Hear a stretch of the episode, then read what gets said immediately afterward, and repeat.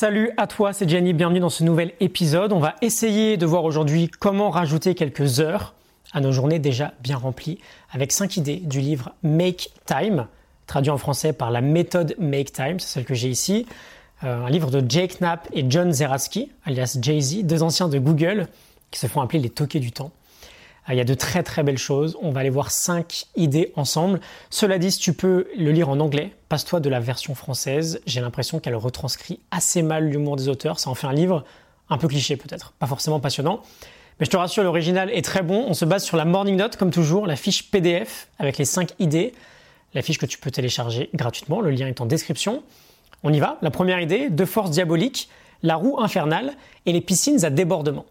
Une très très belle idée, j'aime beaucoup. Les auteurs nous disent qu'il y a euh, deux forces ultra puissantes qui se disputent chaque minute, chaque seconde de notre temps. On a d'un côté la roue infernale, c'est-à-dire notre culte de l'activité incessante, notre culte d'être productif chaque minute, chaque seconde de la journée, pour répondre aux exigences du monde du travail et pour s'insérer dans la société actuelle. Donc la roue infernale, et on a de l'autre côté les piscines à débordement, c'est-à-dire toutes les apps ou euh, toutes les sources de contenu qui sont infiniment renouvelées les réseaux sociaux, Netflix, dès que tu peux swiper vers le bas en fait pour actualiser, c'est que ça déborde. C'est une piscine à débordement, il y en aura toujours. Et le vrai problème dans tout ça aujourd'hui, on en parlait un peu dans le dernier épisode sur le minimalisme digital de Cal Newport, c'est que c'est notre mode par défaut.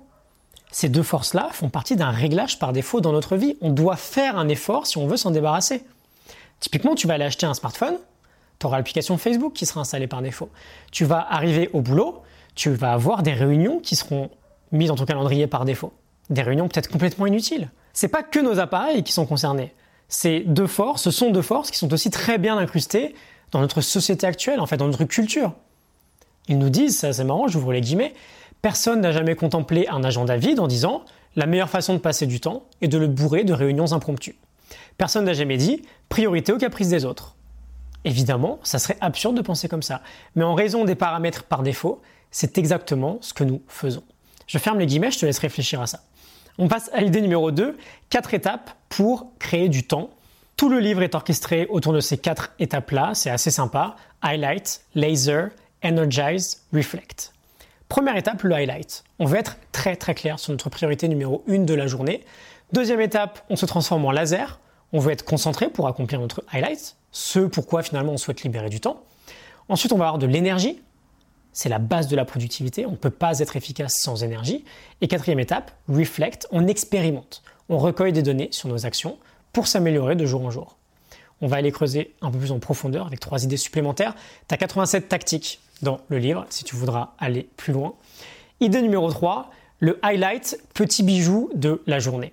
C'est assez intéressant, ils nous disent qu'on pense souvent en termes d'objectifs, qui sont en général trop lointains, ou alors en termes de tâches quotidiennes, qui sont en général trop mécaniques. Le highlight, on le situe finalement entre les deux. C'est le truc dont on serait vraiment fier d'avoir accompli en fin de journée. Et tu choisis ce que tu veux. Le but, c'est finalement de libérer du temps pour ce highlight. Ça peut être une action productive, une action sociale, ça peut être du repos, peu importe. Il nous parle de trois sources potentielles l'urgence, la, satisfaction pardon, et la joie. Et donc la base, ce highlight, si on veut lui donner un maximum de chances d'exister, on veut l'écrire déjà chaque matin on veut, ils nous disent, tout ce que tu écris se réalise, c'est assez magique.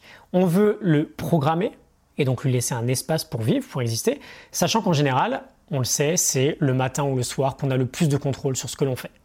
C'est Darren Hardy qui nous dit ça dans l'effet cumulé. C'est le AM-PM bookend, le matin et le soir. On est beaucoup moins perturbé par la vie en général. On peut contrôler nos matinées, on peut contrôler nos soirées. Ou en tout cas bien plus que euh, notre journée de manière générale. Ce sont des moments du coup, qu'on peut privilégier pour faire notre highlight. Par exemple, le mien, il est non négociable. C'est ma première session de deep work très tôt le matin, avant que Lucie se lève. Et donc, c'est environ 90 minutes où je bosse sur ma tâche la plus importante, quoi qu'il arrive. Idée numéro 4, le smartphone zéro distraction. On en parlait aussi dans le dernier épisode. On a un outil magique entre les mains, mais qui peut malheureusement devenir très rapidement notre ennemi numéro 1 lorsqu'on a des objectifs importants de par notamment son pouvoir distractif absolument incroyable. Et il nous parle du smartphone zéro distraction. C'est très inspirant. Euh, je pourrais pas te le montrer sur l'image parce que je me filme avec euh, le smartphone là, mais euh, c'est plusieurs petites idées, comme par exemple ne pas avoir d'application sur sa première page, n'avoir qu'une seule rangée d'applications sur les pages suivantes, et donc uniquement quatre applications par page, et surtout supprimer toutes les piscines à débordement. Et là, c'est inspirant. Réseaux sociaux, jeux, informations, YouTube, mail, navigateur, tout, toutes les piscines, on les supprime.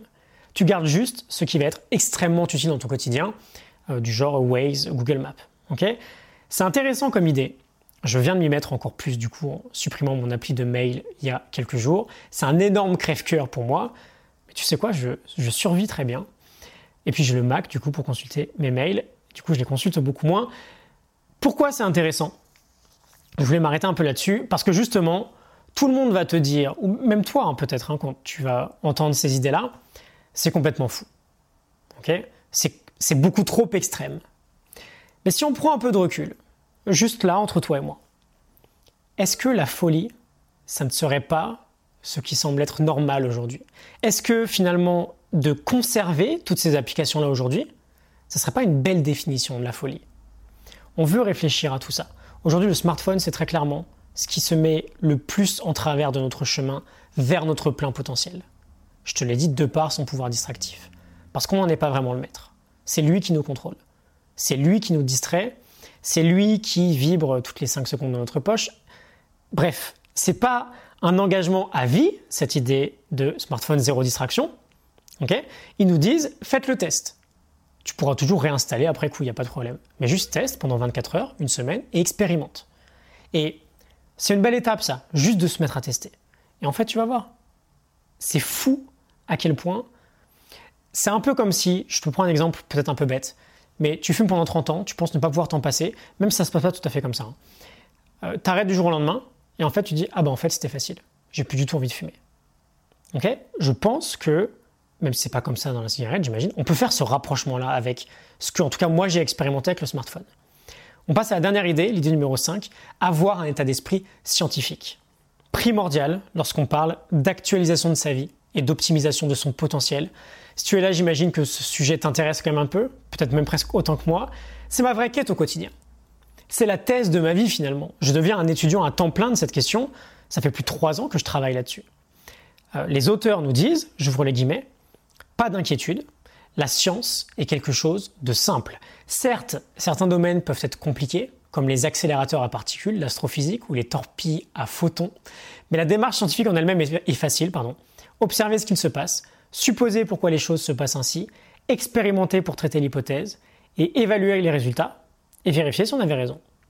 Je ferme les guillemets. Cette approche scientifique, elle est fondamentale. On veut, si on veut optimiser sa vie, enfiler une blouse blanche, n'importe quand dans notre quotidien, et expérimenter. Et on teste, on teste des choses, on passe à l'action, juste on teste, on récupère de la donnée, on apprend du coup, on progresse et on ajuste le lendemain.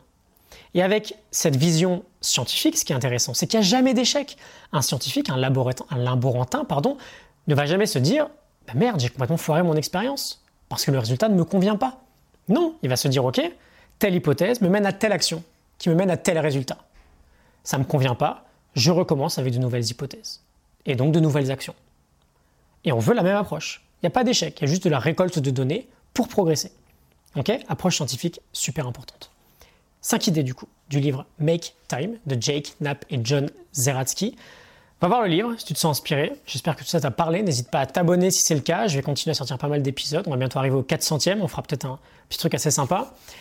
Je te souhaite une excellente journée. Tu peux récupérer la Morning Note ainsi que toutes les autres en cliquant sur le lien en description. N'hésite pas, j'envoie également un mail chaque matin à mes abonnés pour euh, t'aider à optimiser ta vie au quotidien. Un mail, une petite leçon à 8h30 dans la bonne humeur. Va vite t'inscrire si jamais ça te parle.